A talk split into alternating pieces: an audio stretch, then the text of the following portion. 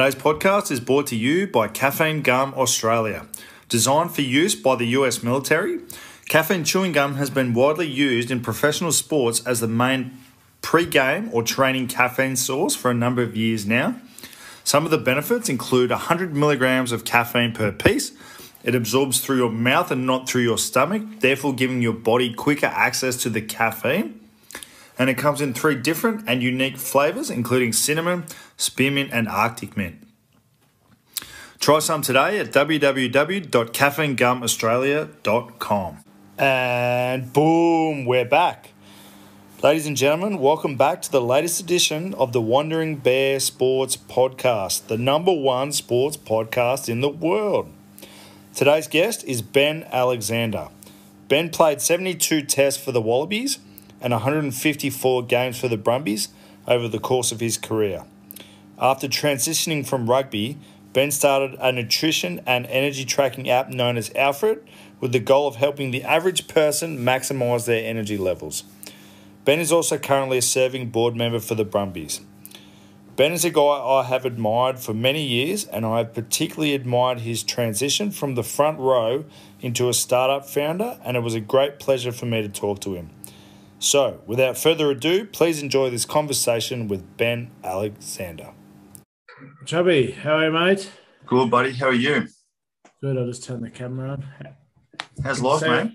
Yeah, life's good, mate. Life's good. I'm surprised I beat Palms on here. Big, big, mate, big I've been beat, I've been hitting him up for about, you know what he's like. I think he's doing about fifteen different things at the moment. So, yeah, I get yeah. I get a quick text. Oh, mate, you're free for coffee. He gives about five minutes notice, and then, oh, can you do later? And he goes, nah, sorry, I can't do later. And then, yes, that's the same.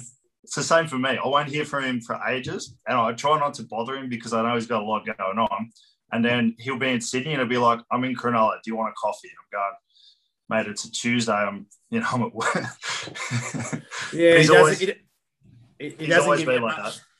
Oh, one hundred percent. But no, he's good. He's good. Every, mate, nation's capital's all good. We've been pretty lucky with everything that's gone on over the past year and a bit. So, mate, yeah, he's he's kicking goals big time. Mate, good to hear, mate. Well, thanks for doing this. I I I don't I don't know if you've listened to any, but I, I try not to plan too much what I'm going to ask. I, you know, I try and make it like you and I having a beer at the pub. But I was doing a little bit of reading this morning on some of your blogs, and, you know, of all the stuff you've done, I think, yeah, obviously a rugby career is interesting, so that would be something to talk about. But for me, life after rugby and, and some of the stuff you're doing now. But let, let's start with retirement. How how and why did you decide to retire from rugby? Uh, there was three sort of culminating factors that all came uh, at once. One was uh, just, well, my grandmother was diagnosed um, to, yeah, she had pancreatic cancer, given, you know, a few weeks to live, and she told me I should quit while I was ahead with my footy. Uh, and, you know, Tyke Brums wanted to sort of move me on. I hadn't been playing great footy. And the third thing was I knew what I wanted to do in retirement as well. So I thought, oh, there's no perfect time to retire. Let's just do it. So, so three things all came uh, together at once where, yeah, a week before I hadn't thought about retiring. Um, but then, yeah, just one of those, a crazy week, very crazy so, week, very emotional week. So, like, so it was just a switch like that and you're like, that's it, I'm done. Is, is that how it worked? Yeah, I knew I would have at least, I would maybe played one more year and then I was definitely done. So I could definitely see the finish line. Um, I would have might, liked to play one more season. You know, they knew the Brums, uh, they had a really good uh, squad for twenty nineteen. And, and I, yeah, I wanted to maybe try have a crack at another World Cup, but I just wasn't balancing everything in my life really well in twenty eighteen. And I, um, yeah, was struggling at training, just wasn't keeping up with all the young fellas. That's what happens when you get older. And it was just, yeah, it was time to time to hang them up. How was that transi- transition going from being a player? And, and I'm asking for purely selfish reasons because I initially struggled with it. And I think a lot of people actually do. But the, the transition from going from a player into the real world, what was that like? Did you did you struggle with it to start with, or was it pretty seamless for you? Oh, definitely not seamless. And I'm still going with the transition. Like, um, So I was quite lucky that I sort of had two practices. So when my kids were born, I took three months off. So I had three months to just be totally in charge of my own calendar. No one telling me what to do. I had to figure everything out myself. And then the next year I took six months off. So as soon as Super was rugby was over, I only signed a six-month contract, so I didn't have to play N R C, nothing. And then didn't come back to Brumbies till January the next year. So I sort of had two practices at it. And, and it gave me a lot of time to think about what I would miss in retirement. And it really boils down, for me, it boils down to two things. One is, you know, you miss getting paid to exercise with your mates every day. That I think, um, I think especially for blokes, like, you know, and it's it's awesome playing professional sport, especially when you're in a team with everyone, you know, all the, who are all your mates, and you're just getting paid to exercise all day with your friends. Like, that's awesome. So I thought, well, that's going to be hard to replace in retirement. So I've had to, um, I've had to be very conscious in scheduling time to exercise with friends into my weekly calendar. So obviously I can't do it all day because I've got work to do, but I can try and fit it in at the end, at either the beginning or the end of the day. Um, but it's a lot harder because all my friends have all got work and everyone's got kids. So it is really, uh, really tough. Well, it's much tougher logistically to try and manage that. Whereas with footy, you just rock up and everyone starts training and hanging out and having a laugh.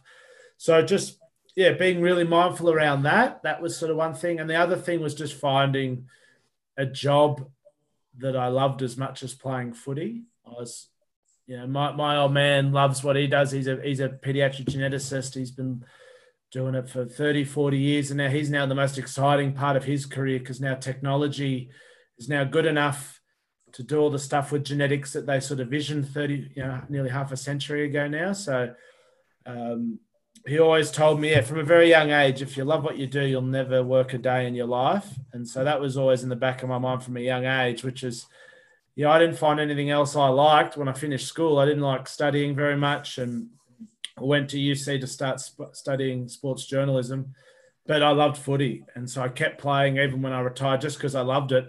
I never thought I'd be good enough to ever play one day for the one game for the Brumbies or Wallabies. Like, it was never, ever a thought in my mind until the day it happened.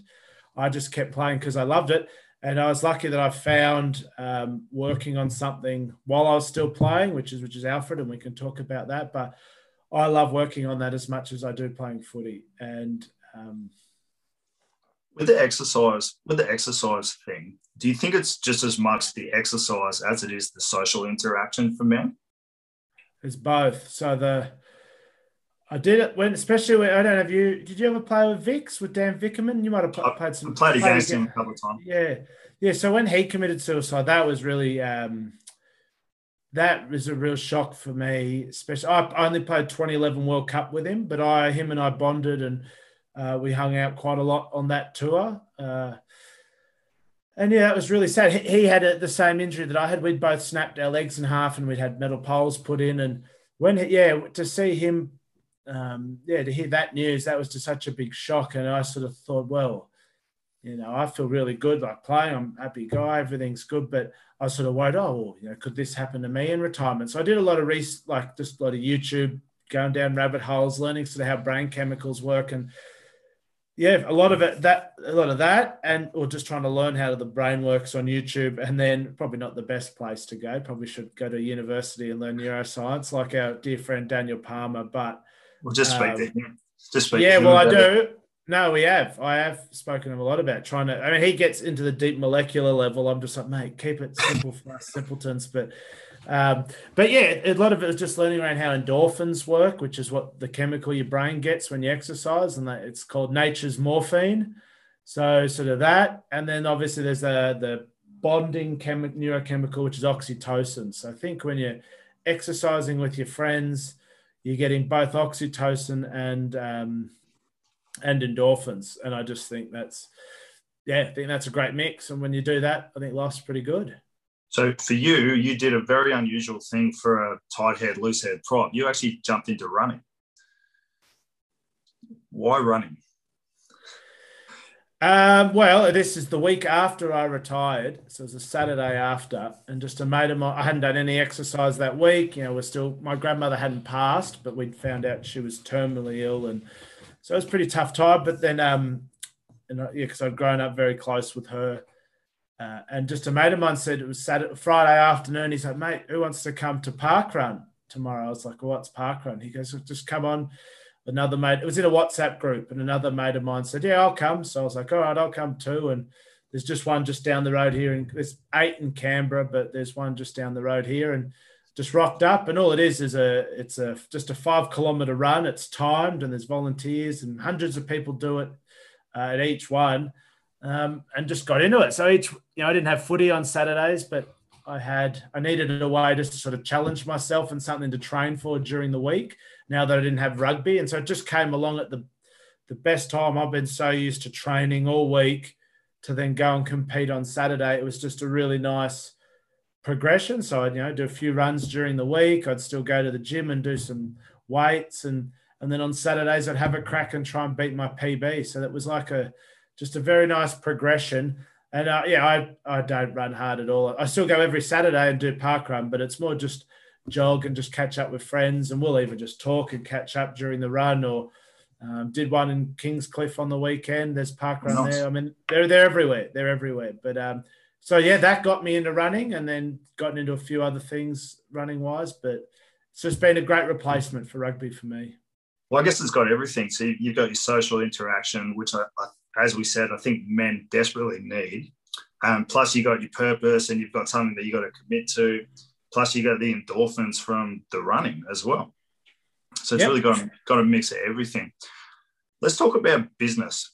So something that's always interested me about you is you've kind of always had a little bit of a eye for business. I think you started the Dock Bar while you were still playing. Is is that right?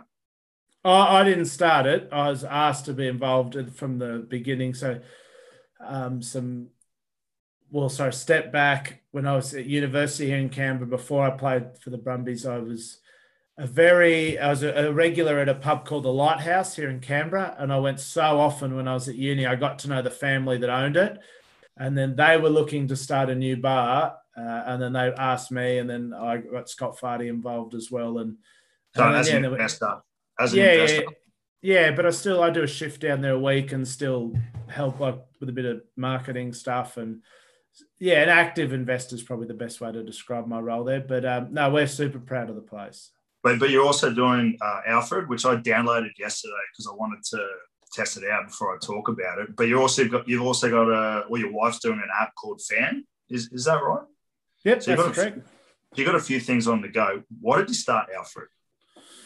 Um, so when I was playing, you'd be able to sympathise with this, and I know our friend Daniel Palmer can sympathise, as, as a front row, most of us end up in Fat Club after every holidays. We come back from holidays, uh, you know, it's been good, good time, very festive, and anyway, so I've been fat- oh, well, I did eventually, and I'll, and this is, so yeah, I think I was in it for the first seven seasons of my career. I was in Brumbies Fat Club. And I finally got out of it, and it all was down to tracking my food. So I used MyFitnessPal uh, yeah. and loved it. I was like, "Oh, how good's this? I'm, you know, got control of my, I bought my weight. Um, it's freed up my mind. I don't, you know, I don't beat myself up for being a fat mess anymore." Like I was like, "Oh, this is great." And so, whenever my friends and family would go, "Oh, you know, I want to lose a bit of weight," I go, "Oh, just download FitnessPal and track track your food." So they'd all download it, uh, maybe give it a, a crack for a day or so, but no one would stick to it. And that went on for about a year and a half. And I was just thinking, oh, well, like, why, like, this is awesome. Tracking my food has changed my life. Why aren't people sort of feeling the same way? And I sort of looked into it a little bit, and I realized that MyFitnessPal was actually built for bodybuilders who are super obsessive, and, you know, their life and career depends on them getting their macronutrients right and weighing their food. And I realized, well, but they're just, yeah, all my friends and family don't want to be as um, hardcore as bodybuilders. They just, um, which, yeah, you don't you don't need to be as hardcore with it. So that just, so I was thinking, yeah, for a long time, maybe I could make a, a diet tracker where I could do all the work for people. They could just send a photo or a little text, and we do all the work for them. So that was the idea for Alfred, and that was nearly about five years ago now.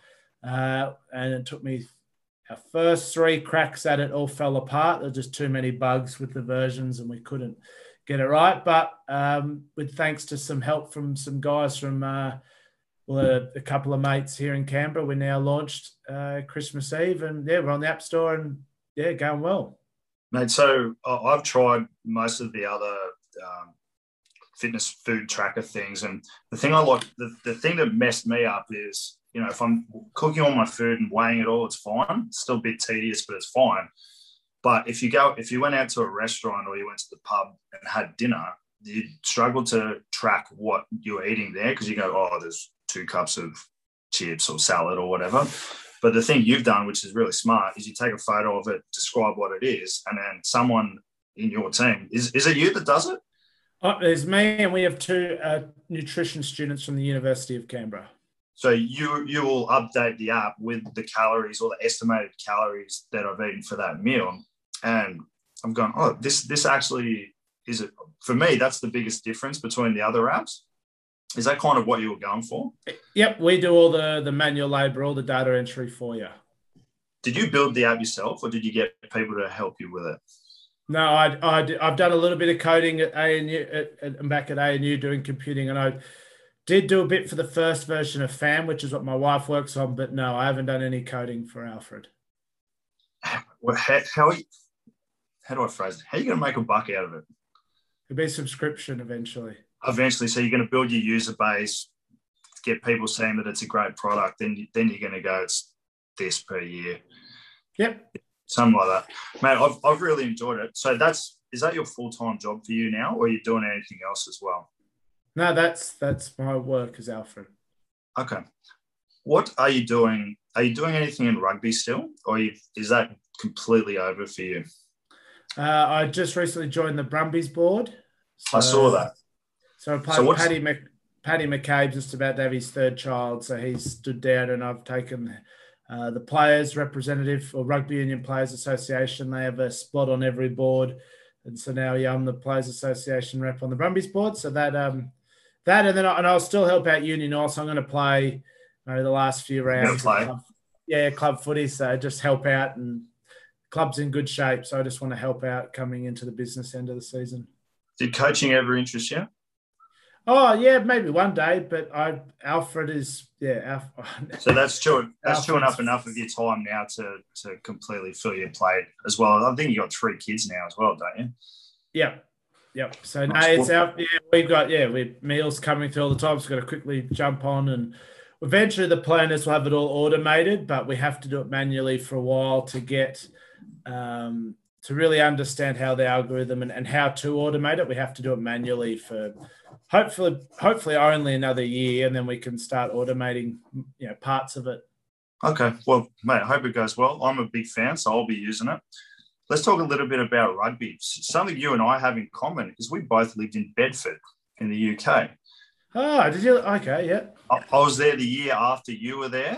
Um, I was playing for like the neighbouring town, but actually living in Bedford. What was that? What was that experience like for you? It was awesome. It was awesome. So I um. How old was I? twenty-one, I think, when I went over, and um, it was just good growing up experience for me. Like, I'd moved out of home when I was eighteen and was living in Canberra, even though my parents are in Sydney. But to just, yeah, uproot and move to another country was, um, yeah, it was a great learning experience, great club, still really good mates, a lot of players. But, I mean, footy-wise, the best thing for me was just seeing that there's another, or there's many ways you can play the game. So I'd only have really watched Australia play and, you know, the Australian style of footy, but we played a lot of really, you know, some English clubs that just, as soon as the ball gets the five-eight, they kick it, and it'd just be scrums and mauls in the wet all day. So it was a great learning experience just to see that there was, you know, many ways you can skin a cat in a rugby context sense. Was that, so your, that first, was, awesome. Was that your first taste of professional rugby? Oh, I'd the year before I'd finally gotten into the Brumbies. I got a training contract with the Brumbies, so I got promoted from the academy. But then I broke my leg, which is what um the same injury Dan Vickerman had, and yeah. I was out for twelve months, so I missed the whole two thousand six season. And then that's when Bedford were like, so the English season sort of starts at the end of Super Rugby. So I yeah, had missed a whole year with Brums. Um, And so they obviously had to fill the gap. They'd signed another prop. So I was like, oh, well, maybe I'll yeah, needed to get some games under the belt because I'd spent the whole time rehabbing my broken leg. So I went to Europe, I went to England, yeah, played that and then came back and lucky. Well, after that, yeah, didn't play all that well because I still had that metal pole in my leg and, and I wasn't very, um, it was the first time getting paid to play. So there was a lot of beers, a lot of big weekends after games and stuff as a young twenty-one-year-old. Um, yeah, as a young twenty-one-year-old getting paid to play rugby for the first time, I sort of was like, how good's this? And, um, you know, probably not that I didn't take my rugby seriously, but I wasn't as professional as I should have been. But then, yeah, came back to Australia, had no contract, no contract offers. So I was really sort of at a crossroad, planning to go back to uni. But lucky the, the A R C was coming up. And um, so I was in the Western Sydney Rams training squad for that. Didn't initially get picked, got dropped from the squad um, for the for the comp. But they're lucky Ben, well, unfortunately for Ben Robinson, he he broke his hand or arm, I think, in the first round. So then I got called back in for round two, and then I think I got man of the match, and then maybe the two weeks after the Brumbies offered me a contract to come back, and, and the rest is history. Um, firstly, did you ever count the amount of pubs on the high street in Bedford? The Rose, there was the Rose, there was the one, I'm trying to remember the one across the road. I counted about twenty, twenty-six. Yeah, there were some good ones. The Rose was the main one. Um, the, the second thing I was going to ask, so you've you came back, you played the A R C, you were signed by the Brumbies. How many games did you play before you played for the Wallabies? Because if my memory's correct, it was pretty soon after, was it, wasn't it? Yeah, yeah. So after every, well, the answer is like four or five off the bench, something something like that. But I think if you look after every World Cup cycle, especially when a new coach comes in, there's a bit of a clean out and they give young, they, they pick a lot of young guys probably a bit earlier than when they're ready to give them four years to get ready for the next World Cup. So I was really lucky that it was sort of Robbie Deans just got signed. It was his first season and I was at the big, that was the beginning of the next cycle to get ready for the twenty eleven World Cup. So yeah, I, I was absolutely not ready for that to get the call that you made the Wallaby squad. And um yeah, kind of like what I was alluding to before. Never, ever in my wildest dreams did I ever think I'd be good enough to play for the Brumbies, let alone Wallabies. And even, yeah, playing in that um the Brums that year, I just was just so over the moon to have even gotten just a run for the Brums. Being on the Wallabies was nowhere near my radar. So that, um yeah, that was a big shock. Looking back now, do you think you were ready for it at the time? Or was it just a little bit early? Oh, absolutely not ready. But when when are you like when when is ready, you know, like yeah, no, like in hindsight, absolutely no one. I mean, I, I played some of my best footy in those first few years. Like some of my best Wallaby footy was in probably oh nine, my second season. I think I had some of my best games. So from that context, you could say I was, but um, the game changed a lot sort of twenty twelve when they started having two props on the bench, and sort of my point of difference was that I could play eighty minutes both sides. So I, I was, yeah, starting every week because you can only sub one prop, but as soon as in twenty twelve when they brought a second prop on the bench, you didn't need a prop to play eighty minutes anymore. So my sort of, yeah, my sort of value or place in the game definitely um, was on the decline from from that rule change. I was going to talk to you about that because you were one of the, the last sort of guys that could genuinely play both sides. Was it something that you took to easily, or was it something that, like, like why did you end up playing both sides? Because a lot of guys don't. Oh, I just play wherever I was told. And I think Robbie so Deans... Sim- so it was as simple as that? Yep. And I was super lucky. He gave me plenty of chances and plenty of time to... you know, try and learn the position. But tight end's one you you're never like you're never there. You you know, like you'll you'll never stop learning. And the moment you think you got your your shit sorted, you'll get your ass handed to you. So um, yeah, it was literally I think Robbie just wanted to try and get me and Benny Robbo around in that yeah in, in the same team. But Robbo was one of the best props in the world, let alone Australia at the time. So I sort of had to learn tight end and. Um, Yeah, I mean, in hindsight, I would have liked to just play, maybe played loose end my whole career, but that if in the perfect world, but I was just grateful to get picked and just play. I would have played second row, I would have played flanker, would have even played winger if they told me to. I just, yeah, I just rocked up wherever I was. To be the team. Um, something I've been talking to a few guys about lately is is mentors, because I think it's important for young players and, and sort of old players and businessmen. In, ter- in a rugby sense, who were your mentors when you first got into that Wallaby system and the Brumbies system? Yeah, I mean, in those first few years, it was certainly like, you know, the guys I looked up to most, especially from watching them on telly leading up to it, was sort of like Sterling Mortlock, George Smith, those guys. Um, you know, I think Sterlo was still Wallaby captain at the time, so um, he was certainly one. I mean, George was my favourite player long before I came to the Brums. I love watching. So to be in the same team as him, not just, you know, for a few matches, but all year Brums, and then go to the Wallabies with him, he was someone I really looked up to. And, I mean, they're two greats of the game. So they were... They were probably the two most early on. Um, there was a lot of people, though, I looked up to. In what about what about from a front row perspective? Well, honestly, most I learnt from was Dan, was our mate Palms. He's just an absolute guru at scrummaging, like not just physically and because he's strong. He, he just absolutely understands it. He's very a good communicator of it as well, and he was probably the one I learnt the most off. I mean, there's a lot of there's a lot of heaps of scrum coaches. I learned from all of them, but Palms was certainly one. And to get to play with him, and obviously we you know go at each other at training, at practice scrums, and you just yeah, he was probably the one, the bloke I learned the most off as far as scrummaging was. was.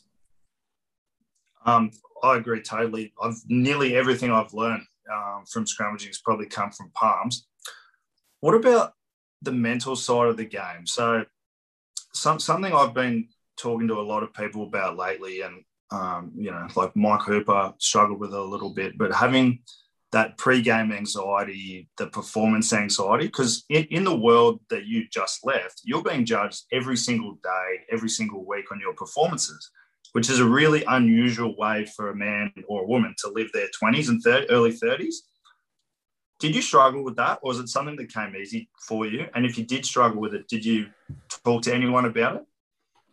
Oh, I was my harshest judge. So what I mean, yeah, I was absolutely my harshest judge. So, yeah. So other people's, I mean, but absolutely other people's criticism still hurt. And I think we were sort of the first era really to play during with social media. And so, in the past, if you get criticised, you know, it might just be in a newspaper or something, and so you just avoid the newspapers, but it's pretty hard to avoid social media and chat forums and stuff. And so I really struggled, especially when I was trying so hard. I was training my ass off. And, you know, you get smashed at scrum time and you just cop it online from people, especially for the people you're trying to represent and you were trying to make them proud. That was, that was really hard, learning to deal with that. But I have seen a really good clip from the Amazon founder, that, that Jeff Bezos, where he talks about dealing with criticism, and it was... You talked about there was two types of critics. That there's one, there's people that like, you know, they're genuine fans and they want you to do better. And you should like, and I'd look through, yeah, through criticism online, and you would see that there were a lot of people that come on, they're big Wallaby fans. They're like, come on, Benny, Alexander, get your shit together. We want, you know, they want, they want me to, me and the team to do well. And so their criticism was more out of frustration, and that you can live with, like that's great. You'd rather that than people not give a shit at all.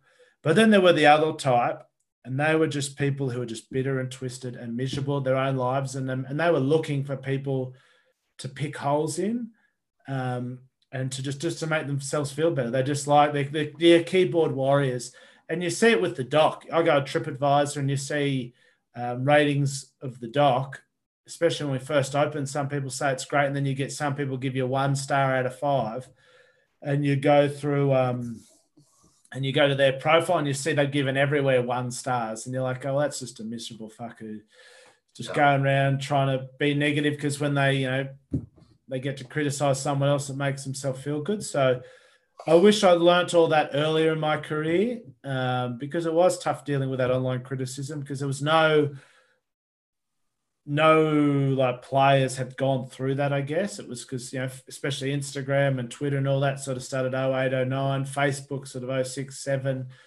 So, yeah, learning to deal with that was... Um, was that just having... something you dealt with dealt with on your... on your? Because it's... it's a, I'm trying to give people a picture of, of what it's like, really, because it's a very high-stress, high-pressure environment. You're representing your country or your state. You want to do well. Like you don't get to, you don't play one hundred fifty odd Super Rugby games at the front row if you're not a proud, you know, disciplined, strong person. I, is it something you just learned to deal with over time, or did you speak to anyone about it? Or I guess I'm just trying to dig into that a little bit.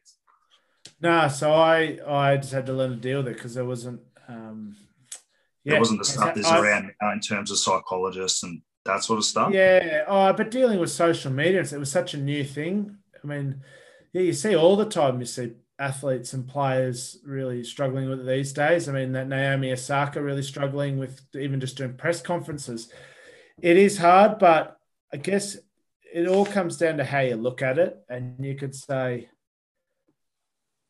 I, I tried to look at it as a positive because it means people at least cared and were watching. I mean, I could go and play for third grade uni north and no one would give a shit. And so I'd like, you know, you wouldn't get, not, not that up the hours go the third graders if you're watching, but my point, I guess my point is it, it's a, it's a, it just comes with the territory of representing a large group of people, that some people are going to be happy with the job you do and some don't, but um, just being grateful that you're, you're even there getting a crack to, and I think there's another quote, I'm trying to remember her, something about, it's, it's an old one about like glory really belongs to those who are in the arena. Um, yeah, uh, the man, the man of the arena. Yeah, I'll, yeah, I'll try so, and find that. It's a really so good that, one. Yeah, and so I'm just, I just, yeah. After I wish, early, and I got to maybe by the, probably two or three years. Oh, actually, a lot of it tied around once I got my eating and my weight under control. I was a lot more confident person, and it didn't, the criticism didn't affect me. But when I was still a young guy, still, you know. Still really struggling my weight, still maybe a little bit insecure. The criticism really probably affected me more. But as I got a bit older and wiser and, um, yeah, and, and and heard especially, you know, some strategies of dealing with just criticism in general, not obviously online criticism, but criticism in general, um, yeah, it doesn't really, criticism doesn't bother me. In fact, I actually like sort of revel in it now and use it as fuel to just go out and prove them wrong, and actually so actively go looking for criticism now, so... Mate, that's a that's a good way of looking at it. Um, you had a really long career.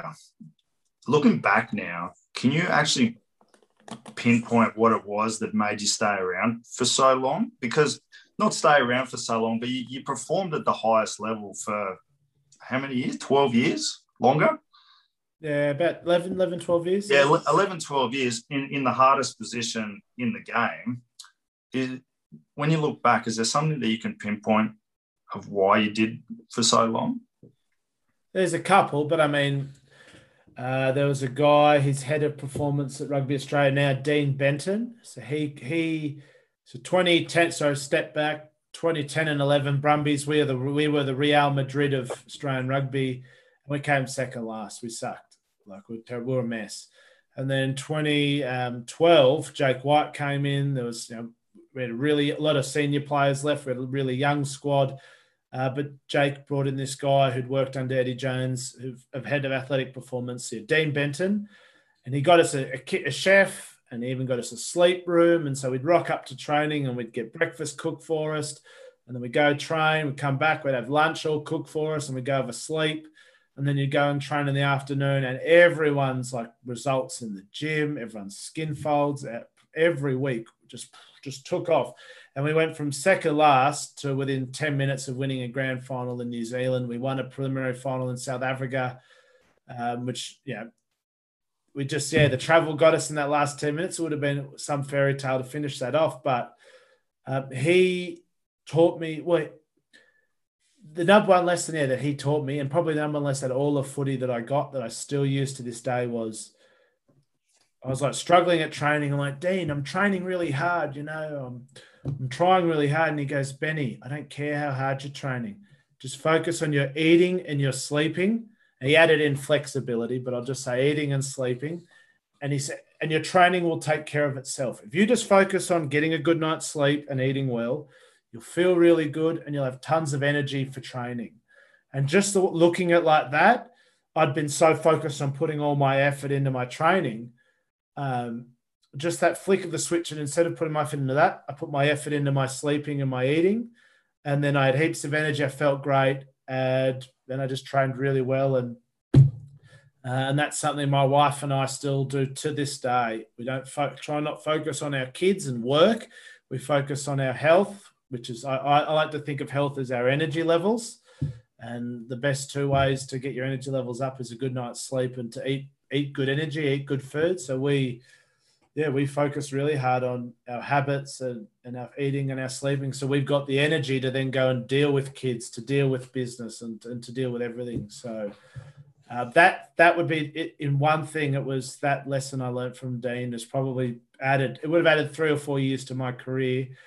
And with um, like staying in Canberra, it's just, I loved it. You know, my wife was a Canberra girl. Um, so once we got married, I started having kids, and then obviously we opened the Dock all around the same time. So I had stuff going on outside of rugby. So, and then loved to, you know, retire as a one club player. So all those things fat weighed up as to why I stayed. One of, one of the things I've noticed uh, with talking to guys like yourself and Kieran Reid and uh, Hoops is that there's almost like a sense of enjoyment out of it, because like, yeah, the money's nice, you get to travel the world, you're representing your country, but like what you guys do is is hard, and if you're not enjoying yourself, I don't think, and you, you've probably seen just as many examples of, as I have, of, you know, a young guy who'll go into the pro system and then gets spit out the back end and goes, oh, that's not quite what I thought it was. So did you enjoy it, is I guess what I'm asking. Absolutely. And I think the people that don't enjoy it think it's all going to be beer and Skittles. Like, it's hard. Like, but you've got to look at, well, what else would you be doing? And so I, I'll never forget, after my first week of training with the Brums, I was uh, living with my grandparents. They, they, they're here in Canberra. And I was just, because I'd just come back from Sydney, I hadn't sorted out anywhere to live yet. So I was crashing with the grandparents for the first week or two. And I remember after a training session, I went home via uh, the Westfield, there's a food court there, and I was getting some an early dinner, and I remember just sitting around watching people clearing plates and, you know, clearing, working at takeaway stands. I'm just thinking, I just got paid to play foot, train for footy all day. How good is that? I mean, I, I mean, not that I had any great skills or qualifications where I could be off doing, you know, an astronaut or or I had some, or, you know, a doctor or whatever. Like, I didn't have some amazing career that I sacrificed to play rugby. But I just, from the very get-go, I was just like, geez, I'm getting paid to play footy. That's like pretty, that's pretty awesome. Try not to stuff it up, Ben. Give it a crack. And so, and I guess my parents from a young age were always like, didn't care about my marks. They always looked at the effort on my report card. And if the effort was down, then they'd, yeah, they'd really get into me. They never looked at the marks. They always just looked at the effort. So I guess that, um, yeah, that just... Yeah, that, I think, or that that way of looking at it, I guess, also set me up to have a long career. Yeah, I was just going to say, it's it's amazing how many people achieve a lot through hard work and having a bit of gratitude, and you clearly did in regards to your rugby career. I want to ask you about the Brumbies. So there's countless examples of people playing for other franchises in Australia. We won't name them. We won't name the franchise, but they'll go to another franchise with a good program and a good culture and a good system, and then all of a sudden they're world beaters. So the, the Brumbies is one of those places that, from an outsider looking in and knowing a, cu- a couple of the guys that have been there, seems to have a good culture, seems to have a great system. What what is it from your perspective that makes the Brumbies what they are? There's probably three things. One, one sort of the founding story of the Brumbies and sort of the Yeah, the Gregans, the Larkhams, and the success that they had. And so the bar's set up here. If you play for the Brumbies, they were the most successful Australian franchise. And so there's an expectation and a belief that it can be done because it's been done before. So by the Brums. So that, so, you know, the Rebels are forced. They're still trying to win their maiden title. So whether they ever win one, or who knows? Hope they do. But with the Brums, yeah, there's, there's that legacy and the story, the founding story, which I guess ties into the founding story ties into the second point, is that a lot of people come there with a point to prove. They're cast out by, you know, the Waratahs or the Reds, so they're really, they're a bit fucked off and got a chip on their shoulder, and that drives them to train really hard and to, and to, um, yeah, to prove a point. So they really got, yeah, fuel under fire. They just didn't get given a contract straight out of school and told how wonderful they are. They've been told you're not good enough and you got to go look somewhere else, sorry. And that really does fuel people. I mean, I didn't get any offers to go to the Waratahs straight out of school. Um, I mean, yeah, Benny Robbo was, him and I played sort of same position at school, and he was, yeah, he was, oh, he was good even from, from back then. So I, um, so that fuels people. And then the third, the third's also just Canberra as a city. So I, I couldn't imagine how hard. I always wondered how Michael Hooper would get to training from Manly to S F S or wherever they trade, like just the logistics around it. Canberra is such an easy city. So I lived, I lived quite a fair way from training, and that was only a fifteen minute drive.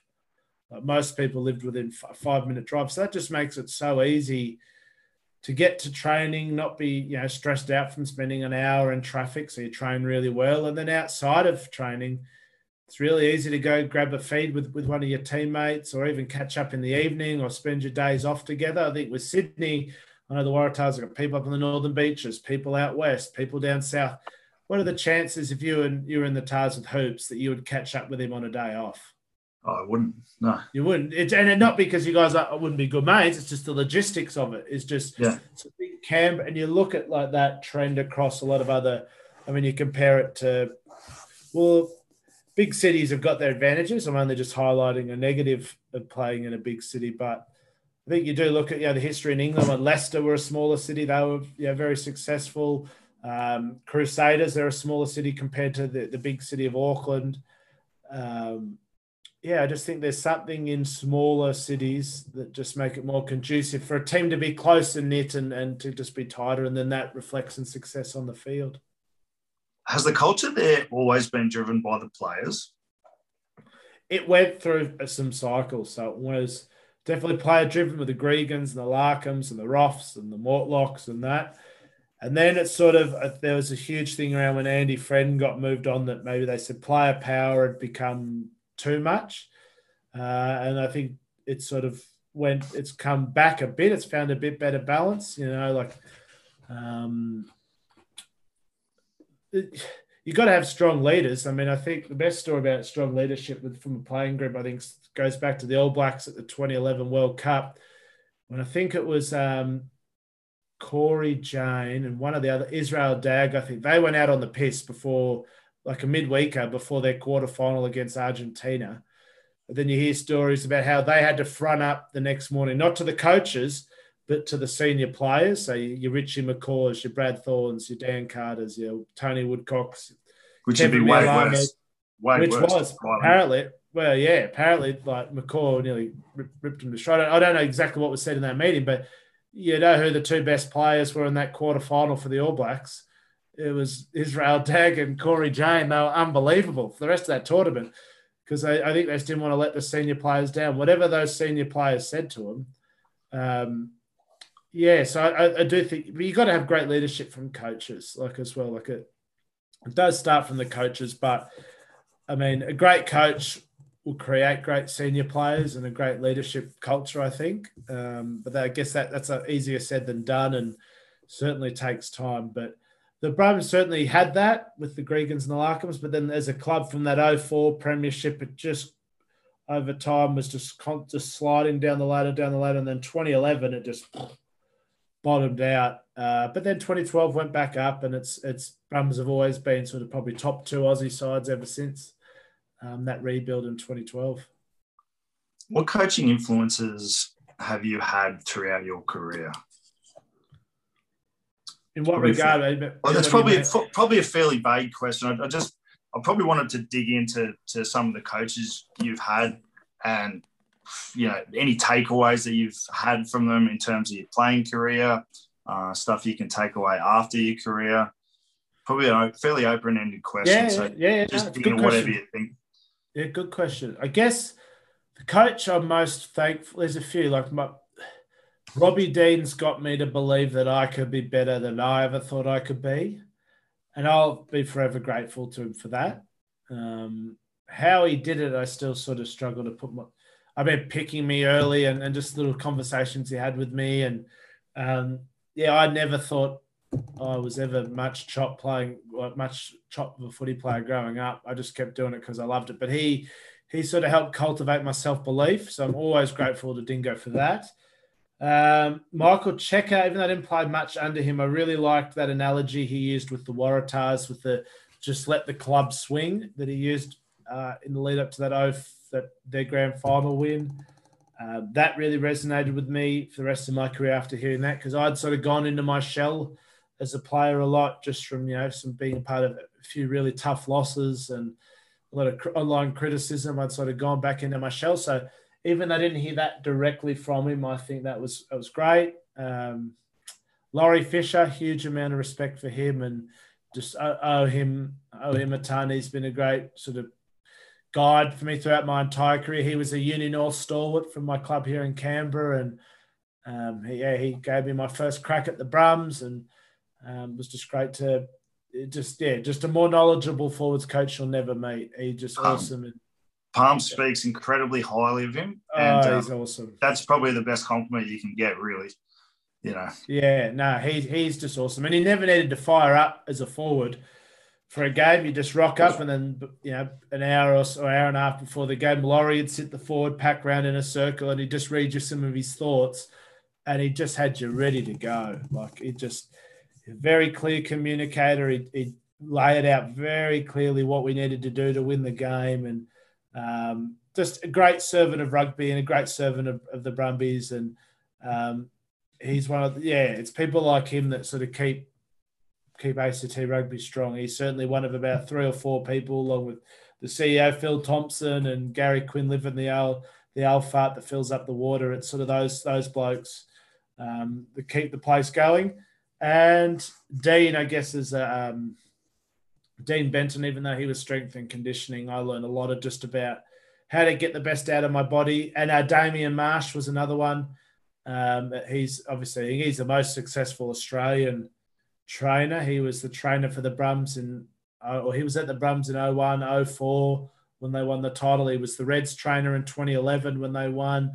He's the Reds trainer again now when they won. So he was another guy, um, the strength and conditioning coaches, that just taught me a lot about the body and how to get the most out of it and how to look after it. Uh, they're probably, I mean, those are some of the lessons that I sort of still to this day really, um, well, they just led me down on a path of, of learning about health, and um, that, yeah, that I, I just think everyone should learn yeah, about health and how to get the most out of their body and how to look after it, because it really is um, a gift that keeps on giving, especially as you get older, if you know how to look after your body. And, you know, if your knee's hurting, if you sort of know why, oh, it might be because my I T Bs are getting tight. I've got friends that stop running because they get sore knees, but I know I just get on a foam roller and like, like I know what to do. Through, um, yeah.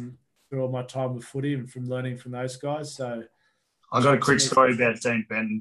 Um, so I think you guys were doing like remote training groups um, in twenty eleven, and I think they were letting you guys play shoot shield. And Palm, I was living with Palms at the time. Is this at Ramwick Oval, Coogee Oval, or something? I think I think so, if my memory serves. But um, I was living with Palms at the time. We went grocery shopping, and he's just whacked like steak, as much steak as you can get, and. And um, apparently one of the big things that Dean said is is having steak for breakfast. So Palms, Palms was eating like like absurd amounts of steak for, for breakfast. And I, I'd never heard of that before. And I was just going, well, but he, he probably spent three hundred bucks more on, on just on meat. Yeah, the, the, the, the sugary cereal companies wouldn't like hearing that. But... Um... my favourite with Palm, so that for twenty twelve when we went to South Africa, and obviously the Africans love their meat, I remember going to team breakfast and seeing Palms' plate was two sirloins, then on, stacked on top of that was beef mince, with then it was either bacon or prosciutto laid on top of that, and he was just sitting there just... And it's, but, good for I mean, it's good for you. Ask, you I mean, you asked Palms what that sort of diet did did for all his lifting and... Um, he was in probably, yeah, some, I mean, he's in tremendous shape now, Pabs, but um, he was just, yeah, I mean, he was always bloody unbelievably strong. But I remember chatting to him around that, um, around that time, yeah, when they were in Sydney and we were there for Wallabies, I catch up with Palms, and he was like, I was going, oh, what's the new trainer like? What's Jake White like? And he's like, oh, mate, they're just on to, into us about our eating. And he said, all my lifts are going up, and it's all because of, and he said, yeah, it's all because of his diet. He'd made changes to his diet, and Uh, yeah, no, learn, it's a massive, yeah. it's a massive thing. It's a massive thing. I wish I'd learned it years ago. Um, probably I might have gone better than I did go. Because it's uh, just on that on diet, like it's. I think we're like as a it's human race, we're only just starting to know. I think we know if we eat too much, we get fat. But we're only just really sort of society starting, or well, science is really figuring out what food does to us and to our body composition and how it affects our brain and all our organs. But it's it really it, it's kind of like we didn't realize smoking was bad for us eighty years ago. And I think now everyone, like it's just, it's so important getting the, the right diet, but it is, um, or for having optimal health, like food is, I, I, for me, changing my diet's just, it's changed my life, and getting a healthy respect for it and, and giving it a bit of time has been, um, yeah, been tremendously beneficial. So the science and the knowledge behind diet has started to come out a bit more.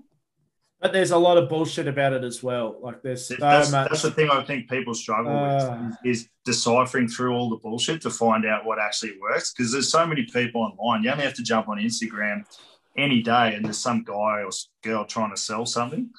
Yeah, and like, what is healthy? Like, okay, you you tell me a drink, chubby, and I'll tell you I'll tell you whether it's healthy or not, or like find fault in it. So just just name. Tell me what's the healthiest drink you could think of right now.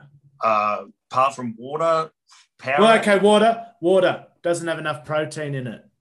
You know, it's not, so like my, my, my point is like anything um, like that's put out as healthy, you get people from all sorts of, you know, academia and from um, the fitness industry, they're all criticizing it and everyone's trying to be, you know, this diet expert.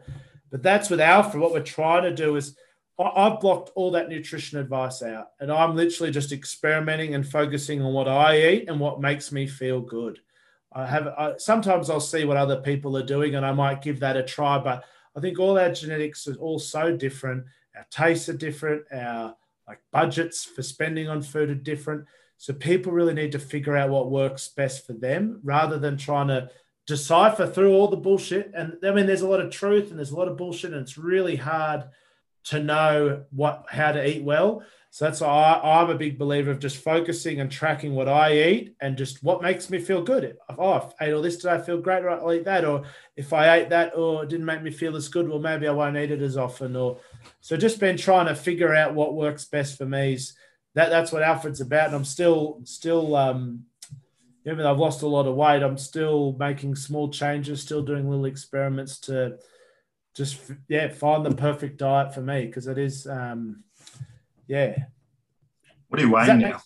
No, it absolutely makes, absolutely makes sense. So, like, I, there's just so much people making money off having everyone confused about what it what it takes to lose weight. There's so much B S and people profiting at, profiting off people's confusion and then like preying on their insecurities. And I know I used to buy every supplement and like try and go on every diet because I really wanted to lose the weight. But as soon as I just focused on what I'm doing and just made small, gradual changes, I've never been, never had a problem again. So I'm about one oh two, one oh three at the moment. But what were um, you on your max? What were you on your max?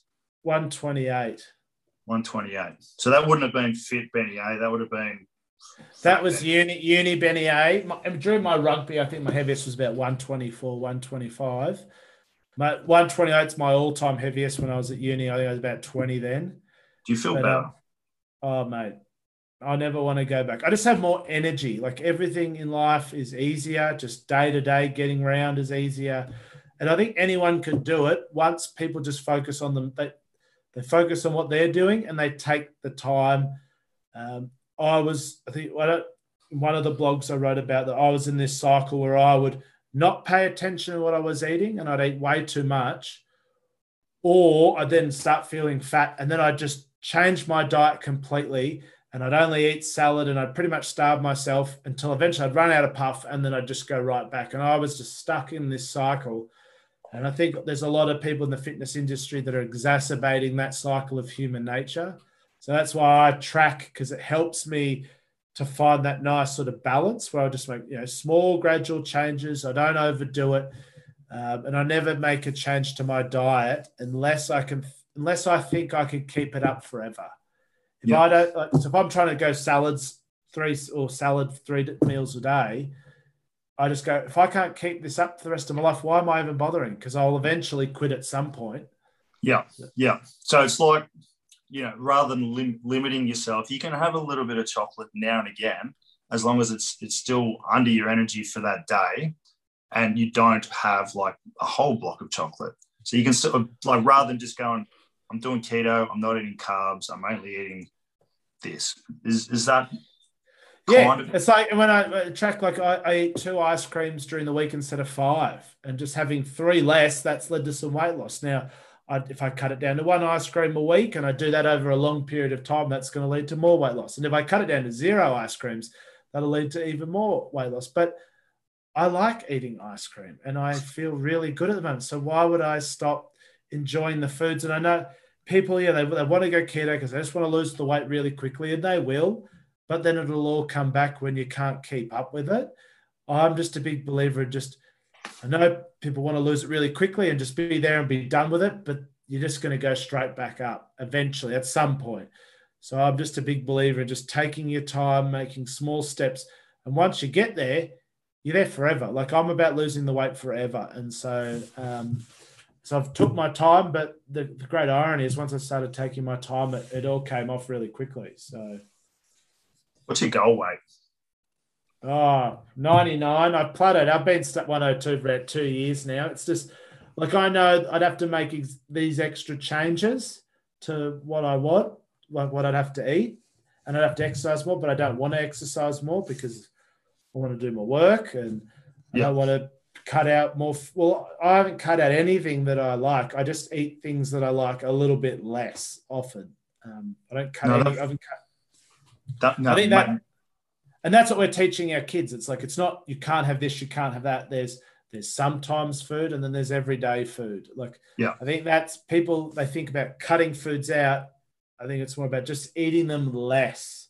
And the great, the irony is that I actually enjoy my ice cream more now than ever because I don't have it as often. So yeah. I'm like, yeah, it's my ice cream day. I'm off to Messina and I fucking love it. I love it way more than if I was just eating ice cream every day. Because same thing with beer, mate. You have a beer once every so often, it's far more enjoyable oh, than having oh, every hard. And because in the meantime, if you're feeling really good, you're making great progress in your work. You're doing awesome. You know, you're feeling great. And then, yeah, when it comes time to celebrate and have some beers and ice cream, mate, it's even better. A couple more questions for you. I'm really grateful for your time. When you look back over your career, do you have any regrets? Oh, there's stuff I wish I did better. I don't know. I guess it's this is more a question of like, do you believe in regret or not? Like I look back and I gave it my best. I gave it my absolute best and I have no regrets around that. But there's stuff, oh, if I got to go back one hundred percent, there's stuff I would change. Like, and the thing, the thing that like, if I could change one thing over my whole career, it would have been, so in that Lions series in twenty thirteen, so I got, I was really lucky, got to play my fiftieth test in the second test, which we won on the bell. And um, I'd, I'd watched the two thousand one series, every minute of it. It was the most unbelievable series. And then to even be a part of it, it just made my head spin, let alone, you know, the scrum was a big focal point of that series. And, you know, so I was pretty firmly in the spotlight most of that series. And there, the stress, the stress and pressure, that was pretty, was unbelievably tough. But after the second test, you know, you go back in the change room and after, if it's your first test or your fiftieth or whatever, you get presented with your cap and you have to do a little speech.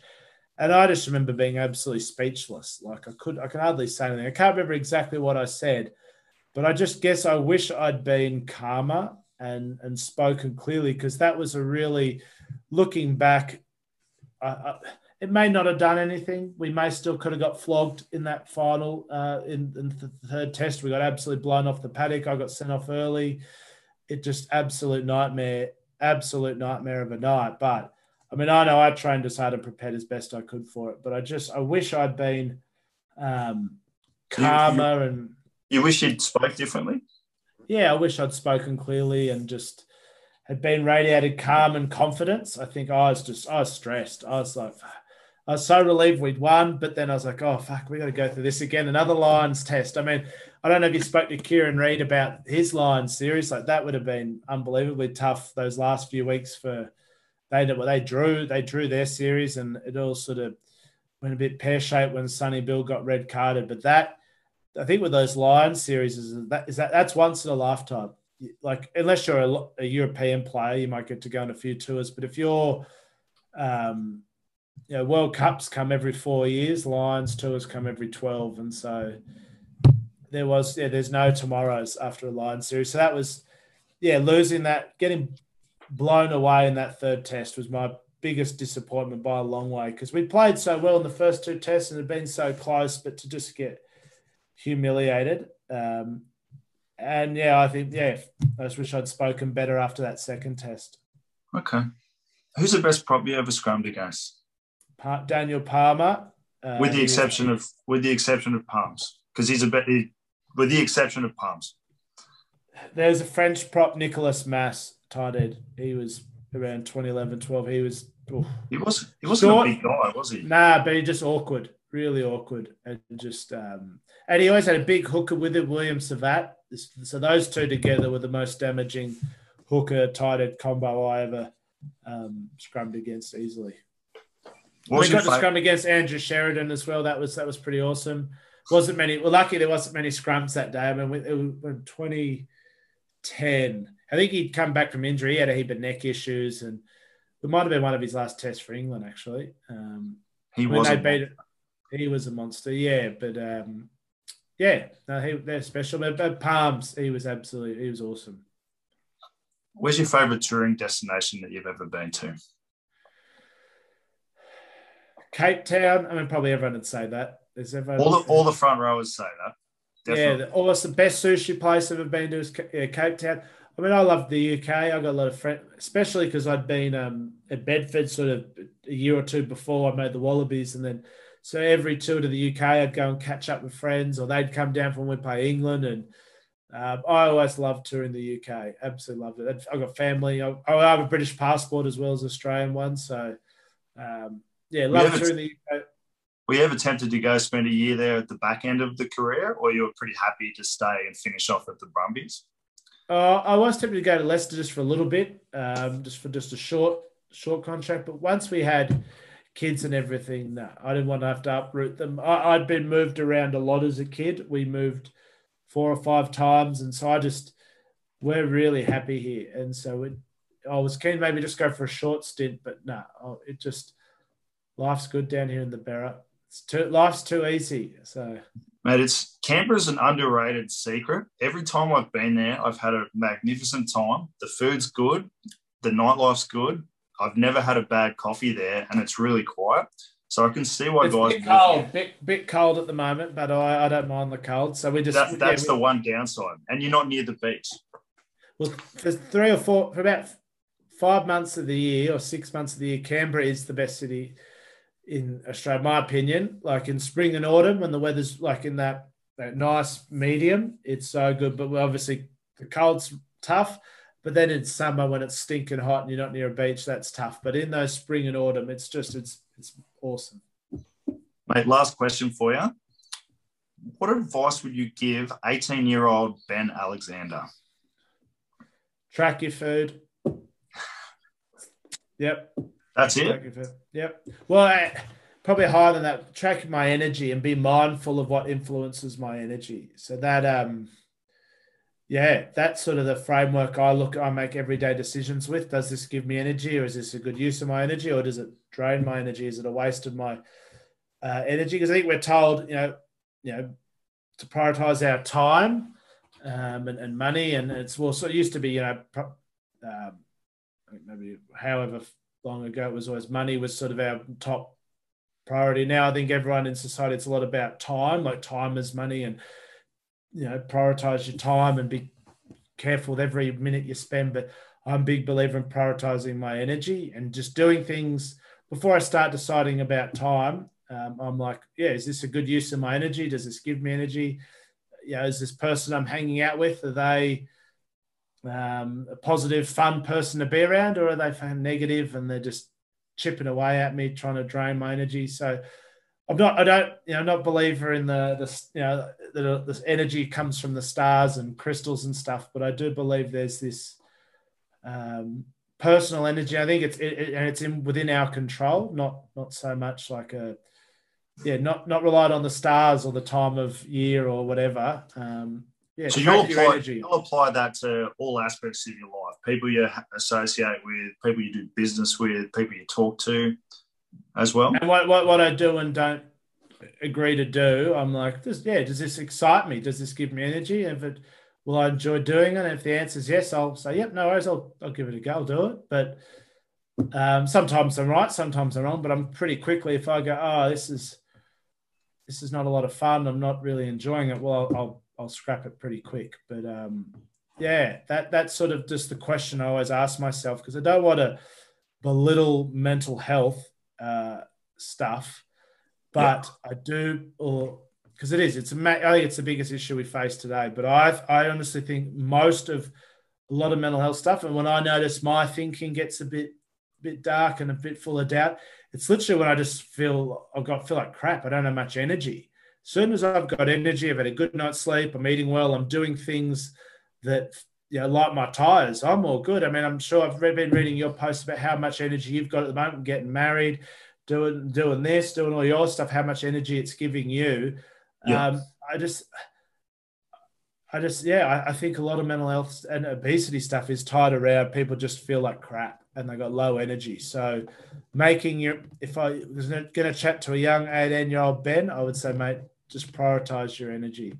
Um, Mate, outside of like, you know, taking in, having energy drinks and doing drugs and stuff that'll give you short-term hits of energy. Obviously, caveat the advice with that, uh, avoiding those sort of things. But mate, yeah. I couldn't, I couldn't agree with that more. Um, maybe two weeks ago, I was so I've been trying to do this as like a side thing for a while. But two weeks ago, I was working at a place that was a terrible environment. So since then, I've, uh, I've quit that. I'm doing this full time. Like my day today is ridiculous. I did kickboxing this morning. I've uh, had a double espresso and some food, some good food. Get to talk to you. Uh, I'm going to go for a run after this, you know, do some videos this afternoon. And you're right. I've got more energy than I had two weeks ago because I'm doing good things. And they say businesses, businesses only really die when the people that are running them run out of energy for them. You know, when the business becomes a drain and you don't enjoy the people you're working with, it is, it's this, maybe it doesn't get talked a lot about enough because it's hard to quantify energy, like in how you feel. But I, so I use an Oura ring that tracks my sleep and it gives me a readiness score in the morning. So, um, so I don't just track my food. I mean, I use Alfred to track my food. I use Strava to track my exercise. I use my Oura ring to track my sleep. So I sort of try and track all these variables that impact my energy. And so now I'm getting very good at, um, or trying to get more self-aware at, oh, if I feel crap, I sort of, I know why. I go, oh, it's because yeah. I did this. And just, just change that. And then I start feeling good again. Or what was the uh, exercise tracking one you mentioned? Strava. Okay. I haven't heard of that one. Is, oh, is it similar to like a work kind of thing or is it totally different? Uh, it's more. It's a social network connecting the world's athletes. So we're out okay. watch or whatever. You go for a run or a ride or you go for a gym and your ex, your workout gets posted uh, online and all your friends can see and comment, um, you know, what you did. Uh, and it's awesome. And you can set challenges as a group. We have a group of my uni mates. We've got a lead, a weekly leaderboard. So at the end of the week, we see, oh, who's done the most Ks? And we go, hey, well done, Grifty. If you had a big week, I'll beat you next week. And so just, yeah, because we don't, so we're still exercising together. Even though we're not physically exercising together, we are still doing it together yeah. uh, digitally and we're still connected. And I think, yeah, Strava is going to be a really big, you know, one of the big social platforms of the future. It's just awesome. I absolutely love Strava. And I guess doing work that you find meaningful as well, like what you're doing with Alfred, which is is a worthy pursuit, um, would give you energy as well. Big time. And that's the hard, one of the hardest things with retiring, we sort of spoke about before, was that rugby gives you a lot of energy. It's like the pursuit of winning the title or trying to make the, what, like that pursuit Uh, of excellence gives you a ton of energy, makes you want to get up in the morning and go train um, and try to find a, a job that is as meaningful and gives you as much energy. And retirement is tough, and I just was super lucky that I'd found what I wanted to do my challenge and why I say I'm still transitioning is trying to make it sustainable. So uh, we're on the right track and everything's heading in the right right direction, but we just still got a lot of work to do before, um, yeah, it starts generating generating decent revenue so I can keep working on it forever. What did you call it, Alfred? I forgot to ask this earlier. Batman's butler. He helps you become the hero. I love it. So he is your right hand man, does all your work, so he'll do all your tracking for you, so you just go out and just do what you need to do. That's sensational. I was thinking like Alfredo, maybe it was a nickname that you had along the way, but no, mate, that's great. Um, let's finish on that, mate. Thanks so much for your time. I truly appreciate it. How can people find you online? Because you got some, you're very active on social media. You've got a blog. How can people find you? Yeah, so on Twitter, Benny underscore Alexander or um, Ben A one nine eight four on Instagram. But and then my link, my links to my blogs are on are from those sites. So if you just follow me on Instagram or um, Twitter, yeah, you'll be able to find links to everything else from there. I just got to ask, with the blog, do you do you have like a blog schedule that you use, or do you just go, I feel like writing, I'm going to put something out? I'm still figuring that out as I go. So that was um, last year when I was really struggling to balance everything. I started writing, and it just it just helps me clear my thoughts up and help then share it with people who I whose help I need. So I share some of the Alfred stuff with the team so they sort of understand what I'm thinking. And so it's, yeah, I've, it's just, I've been enjoying it. It's giving me energy writing. So um, I've been trying to be consistent with it, but it is, um, I guess I probably put too high expectations on myself to write a, a masterpiece every week. Um, and it, so I'll probably just, yeah. Do, do, do, you find it helps, do you find it helps clarify your thinking? Absolutely.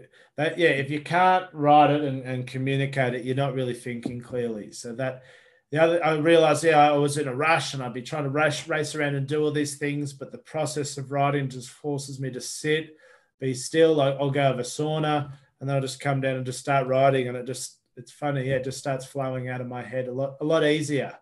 Yeah, I'm, I'm, I'm only asking because I've I found the same thing. I think I've only written four blogs, but I was trying to do it every week, and then I'd write and I'd go, what the fuck are you talking about? But if you really sit down and force yourself to clarify exactly what you're trying to say, it, it actually helps your head as well. But and found- I, always, I always feel lighter after I do it. I'm like, ah, I got that thought out. It's now on my blog, done. It's there forever. I don't need to like worry about losing that thought. Um, it's like it's sort of captured in a safe and it's there. Tried to do it nice and neatly, so if anyone wants to go and read my blog, they, there's all you know, all my thoughts, and uh, it's something I'll keep up forever. I'll keep blogging. I won't do it every week, but still trying to figure out what's the best sort of frequency. Maybe it's once a month or once a fortnight. I don't think I'll keep up every week, but um, no, I'm, I'm loving it. Couldn't recommend it more for anyone, for everyone that just want who just got a lot of thoughts. Just get it out, even if no one reads it. Um, I think it's a great. Um, The fact that you're blogging it, yeah, and you're and you're going to make it public, it sort of puts a bit of onus on yourself to do a good job of it. Job of it. Yeah, yeah. Something something I try and do, like I, I purely do it for myself, as like a, a thing to look back on and, and see where you were at that time. So like what I found in business is I've learned way more from actually being in business than you could have ever studied, and just trying to find yep. where this is going and and. Tracking that for myself, which is it's been really helpful to look back and go, oh, you learned this, you learned that, you've done this. So yeah, I think it's a useful tool as well, and I couldn't recommend it enough to anyone, mate. Well, Substack, Substack's the site I use. It's free for anyone to set set up a blog, and it's super, it's awesome tool. Um, yeah, so substack dot com, check it out, mate. I'll I'll leave you alone. Thank you for your time. Um, I could talk to you all day, mate. Best of luck with everything, and thank you so much. Too easy, Chubby. I'll send you a link to Strava and Substack in a sec. Mate, that'd be good. That'd be good. Thanks, buddy. You awesome, have a good mate. Day. You too. Take care. Catch you, mate. All right, guys, that's today's podcast. Thank you so much for listening. Uh, I just have a little favour to ask everyone. Uh, if you enjoyed today's or any of the podcast, please make sure you subscribe on whatever platform you prefer to listen to. Follow us on Instagram at Wandering Bear Sports, or on Facebook at Wandering Bear Sports. all that stuff makes it an absolute difference um, to what we're trying to do. Um, so for anyone that doesn't know, I've jumped into this full-time now, so this is my full-time job. So all those little things make such a big difference to us reaching a lot of people, and we've started to already. We just hit fifteen thousand downloads, which is pretty good considering that the social media profile is probably not really there yet. Um, so if you could do that for me, that would mean a lot. If you want to support us, please buy some caffeine gum. Uh, we actually own that company, and that stuff makes a huge, huge impact on our lives, and it means we can put out more and better content for you guys. So thank you very much for all the support so far. We're going to keep doing it, and whatever you're doing this week, I wish you all the best at whatever it is. And uh, go hard, and we'll see you again next week. Cheers. Dunk.